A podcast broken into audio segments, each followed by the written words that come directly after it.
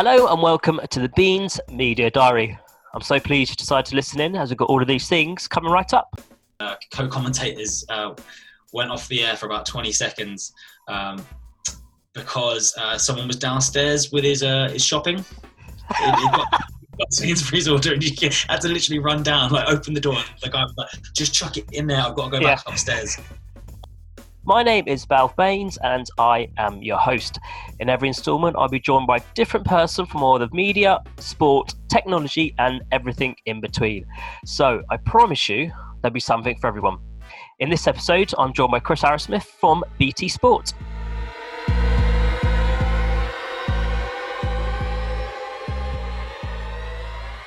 Hello Chris, how are we doing? I'm very well. How are you, Mister Baines? Yes, I'm not too bad, not too bad. This is like... It's like a sort of catch-up for us, isn't it? Yeah, yeah. I mean, to be absolutely perfectly honest with you, it's been too long since I last saw your face in person. And I bloody missed it, I'll tell you that. We uh, we went on to Zoom and straight away we're like, I miss you, like I haven't seen you in ages. You're such a beautiful man. Right, so I'm going to get into this straight away, what we're here for. So we met in two thousand eight, was it? Eight, yes. yes. You were in your second year of university and I was uh, a fresher. Yeah, exactly, yeah. Um, and you graduated in two thousand eleven. So what have you done from now until when you graduated graduated in two thousand eleven? Uh, so, yeah, graduated in two thousand eleven um, in the same field that you did, um, creative media practice. Um, got extremely lucky in that... Um, someone that my mum knew um, was looking for an intern at E S P N U K, um, who were at the time the uh, doing the Premier League uh, alongside Sky. Um, and so I got a two-week internship there. Uh, someone left at the same time. I worked my ass off for six, seven months without getting paid uh, and luckily got got a full-time job there. Uh, they went under um, because they just couldn't compete. Um, got bought out by B T Sport, moved to B T Sport, uh, and then for the last six and a half, seven years, I've been a part of the uh, traffic team and now the, uh, the technical planning assistant manager. Okay, cool. So what what what does a what do you do in the traffic team then? So if, for those people who don't know and don't understand what it is, what do you do for traffic? What's your day-to-day job? So traffic is basically um, anything that comes in and out of our building, any live feeds, any uh, file deliveries, any programs that go out on our channel have to come in via a certain way, whether it's via um, fiber line, so like how you get your internet stuff, um, file delivery or over satellite. Um, so every single piece of information needs to be put into our schedules and into our uh, our system. And if it's uh, missed, then it costs us a lot of money, basically. Uh, okay. So it's, it's a lot of data entry, um, but it, once you've got it all done, like you can kind of sit back and just monitor it and make sure it's still happening. So that's, that's basically what, yeah, tra- that's what traffic is.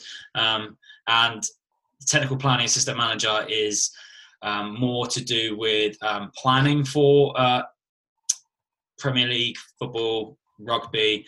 Um, so you'll, you'll sit down two or three weeks in advance uh, with the production team uh, and they will basically say, right, we want eight cameras at this game.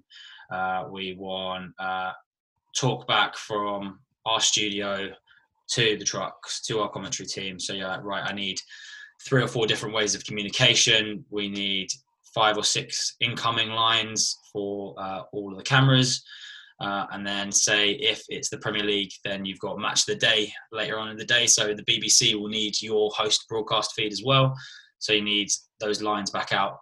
Um, so I basically put that into a, a kind of a map alongside uh, a lot of other people.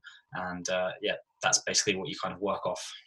Okay, cool. It sounds like if you were just watching the football, you just assume that it all happens automatically. But it sounds like a lot of work goes behind the scenes into into putting into stuff that you see on, on your television screens. Yeah, it's an incredible amount of work. Um, I mean, I've, I I barely touched the, the tip of the iceberg when it comes to the sheer amount of work that goes on before it, especially with the engineers. Um, and all, all of the production teams as well. Um, but yeah, it's, it's a it's a decent amount of work that uh, keeps me relatively busy from day to day. So that's quite nice. Yeah, because I remember we were chatting when Chelsea played Man City, and you were looking after the feed from Kenny Dalglish's house, because obviously that's the night Liverpool won the Premier League. Yeah, yeah, it's it's, it's kind of weird. I mean, as a Man United fan, it was um, it's been a de- depressing year, to be honest. Uh, it's not, it's looking better now, um, but yeah, you, you guys you guys deserved it. Um, and uh, yeah, it's it's it's quite weird, like setting up Zoom calls with different people. Um, like I, I look uh, after the Bundesliga quite a lot, and we've got Owen Hargreaves working out of his house. Wow! So it's, it's a constant, um, it's a constant feed from, from his house, like as a co-commentator as well. Even we've got even um, there's actually one funny story where on the Bundesliga, one of the uh, co-commentators uh, went off the air for about twenty seconds um, because uh, someone was downstairs with his uh, his shopping. Sainsbury's order, and you had to literally run down, like open the door, and the guy was like, just chuck it in there. I've got to go yeah. back upstairs. Uh, I'm definitely allowed to say that because it was on uh, it was on Twitter, so I've got to make right. sure that I don't say that I can't, can't be said if I get fired in the morning. So, what sort of? Because I've always found this interest. So, what sort of like equipment does someone like Owen Hargreaves will need then? Will, will he just set up with a laptop and a microphone and that's it, or what sort of stuff do you need? Does he need? Um, so you've got a, a couple of um, different ways of doing it. You've got a, a Comrex machine, which is um, strictly um, audio, uh, same with an I S D N, which is basically you dial into a, a phone line and um, that goes back and forth. Um, and um, you've also got um, Vision Mix as well, um, which is the visual as well. Um, so it's basically it's basically like a, a glorified like Zoom, but it's like very okay. high end. Um, so instead of just being able to, to log in like we're doing now and, and talking over, over our laptops, um, we've actually had to send him all this equipment. So we've been trying to use like the same like eight, ten, twelve, fourteen people that we know are going to continually commentate on those specific games, so we can just leave it there and not have to worry about deep cleaning it, getting it back from him to okay. someone else, because uh, it then gets a bit pricey after that. So. Okay, cool. So would Owen Hargreaves set that up himself then, or would he have support? Or no, so he would have had a, a, an engineer come round and, okay. and install it properly for him. Um, obviously, with COVID safety measures in absolute place um, as a as a step minimum, because obviously it's a it's a pretty dangerous time for, for everyone involved. So. Yeah, definitely. Yeah. So with the work that you do, just before lockdown happened, what would a what would a typical day look like for you? Would you would you go into Stratford or would you stay at home? How how would it work? Yeah, from from before COVID, um, it'd mainly be Monday to Friday for me, uh, and then um, for my like subordinates or like uh, my other colleagues, they sometimes they work at weekends as well. Um, go in, um, check the day schedule, make sure that we've got everything. Um, booked in uh, via um, B T tower, which is how we get a load of our um, our feeds in. So like the Premier League preview and review, stuff like that, make sure that they're all in, set up for the right times. Um, if the, where they're all good for the day, then we'll start looking further ahead. So we normally work two or three weeks, maybe even a month ahead, just to make sure that we know what's coming into the building and whether uh, we've got enough capacity to bring it all in at any given time, and if not, try and find solutions to, to bring it in at that time.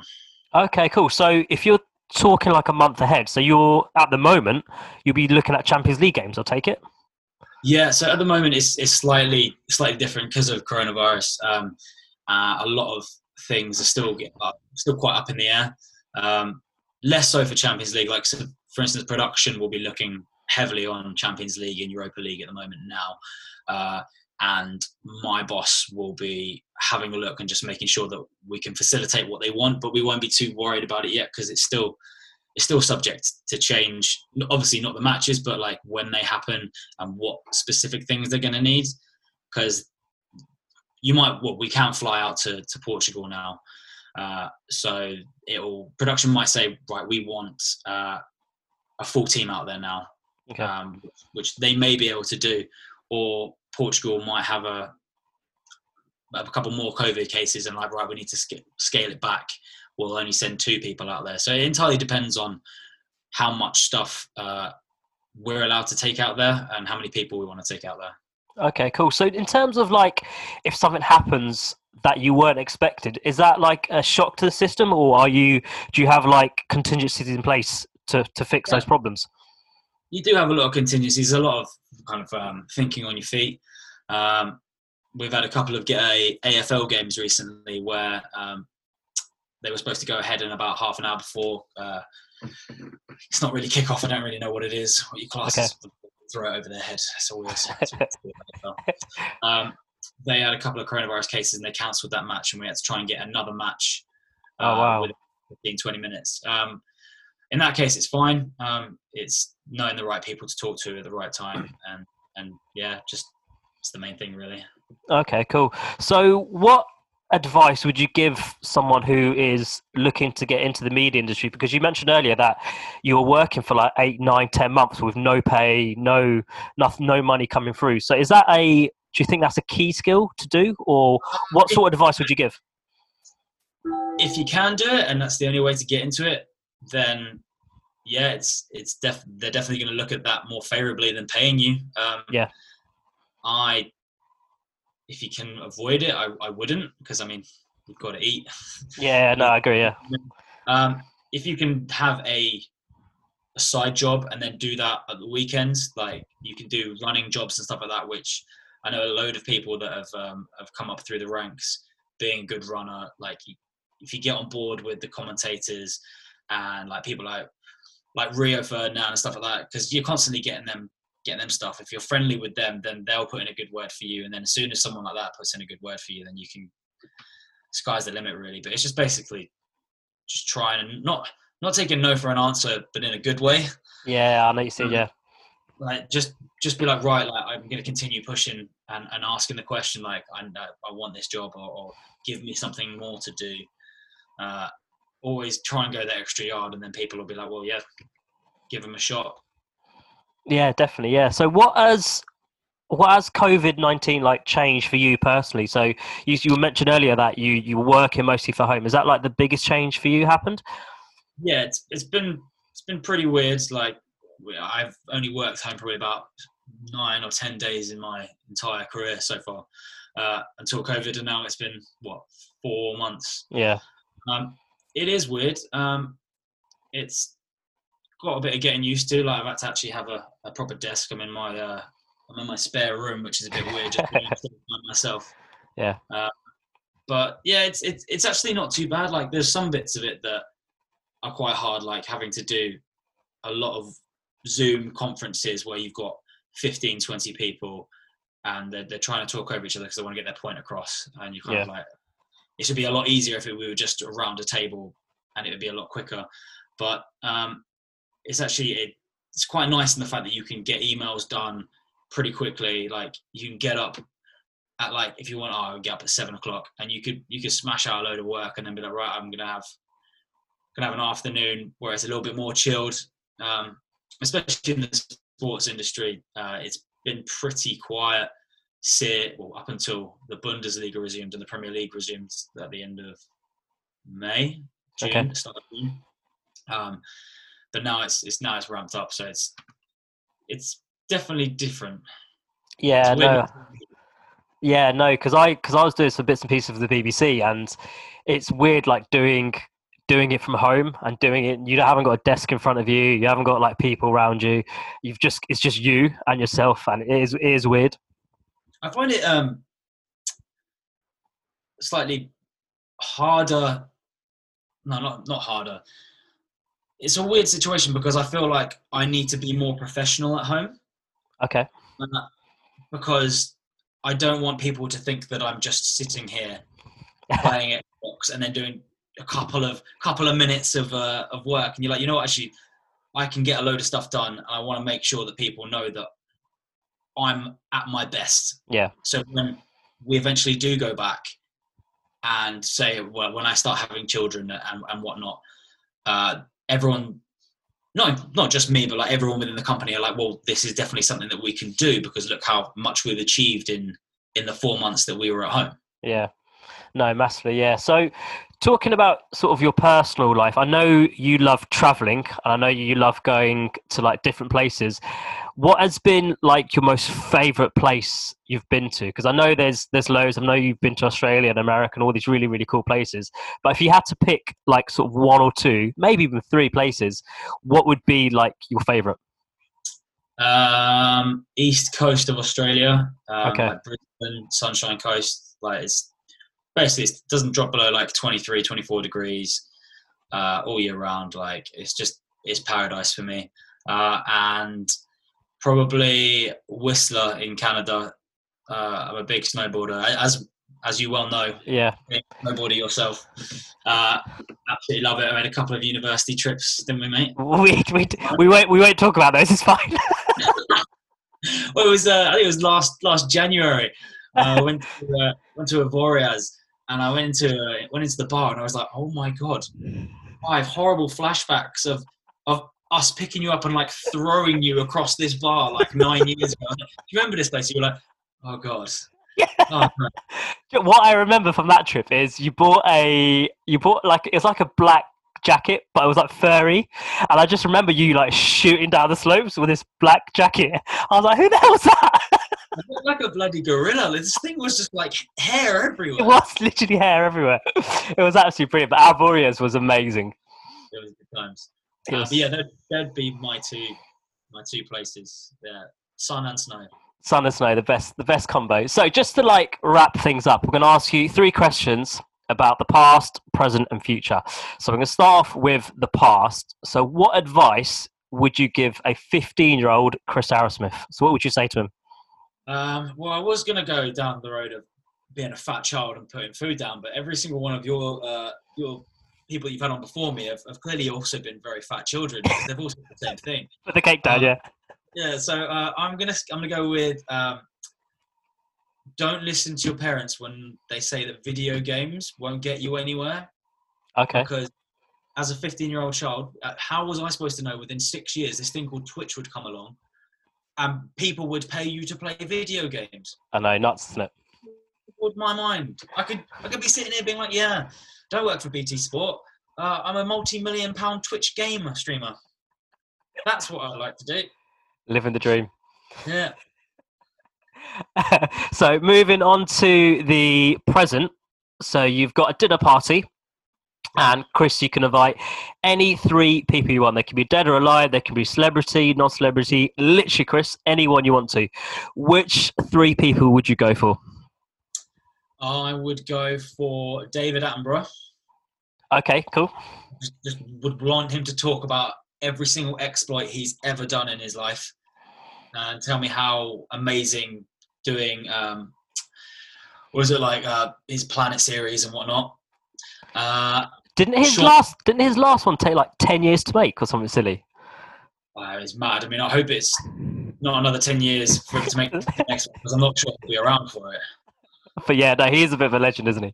He's an absolute hero. Um my second one would be Sean Connery. Okay, James Bond. Yep. Yeah, so same again, his his exploits, especially when he was in his prime doing James Bond. I can imagine he would have had a very, very good life. Yeah. So I'd have loved to hear some of his stories.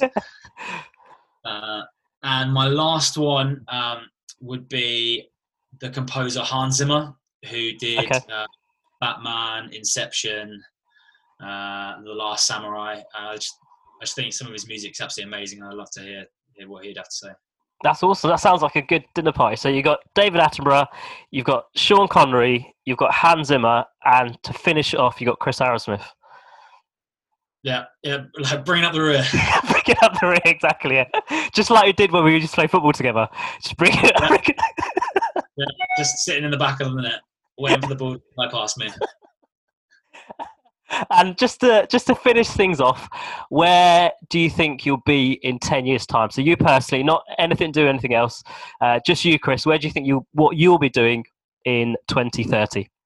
Uh, I'd like to be heading up um, an operations team, so being uh, maybe being a lead engineer, um, hopefully pioneering the next uh, next technology within uh, sport or or T V or movies would be would be ideal for me.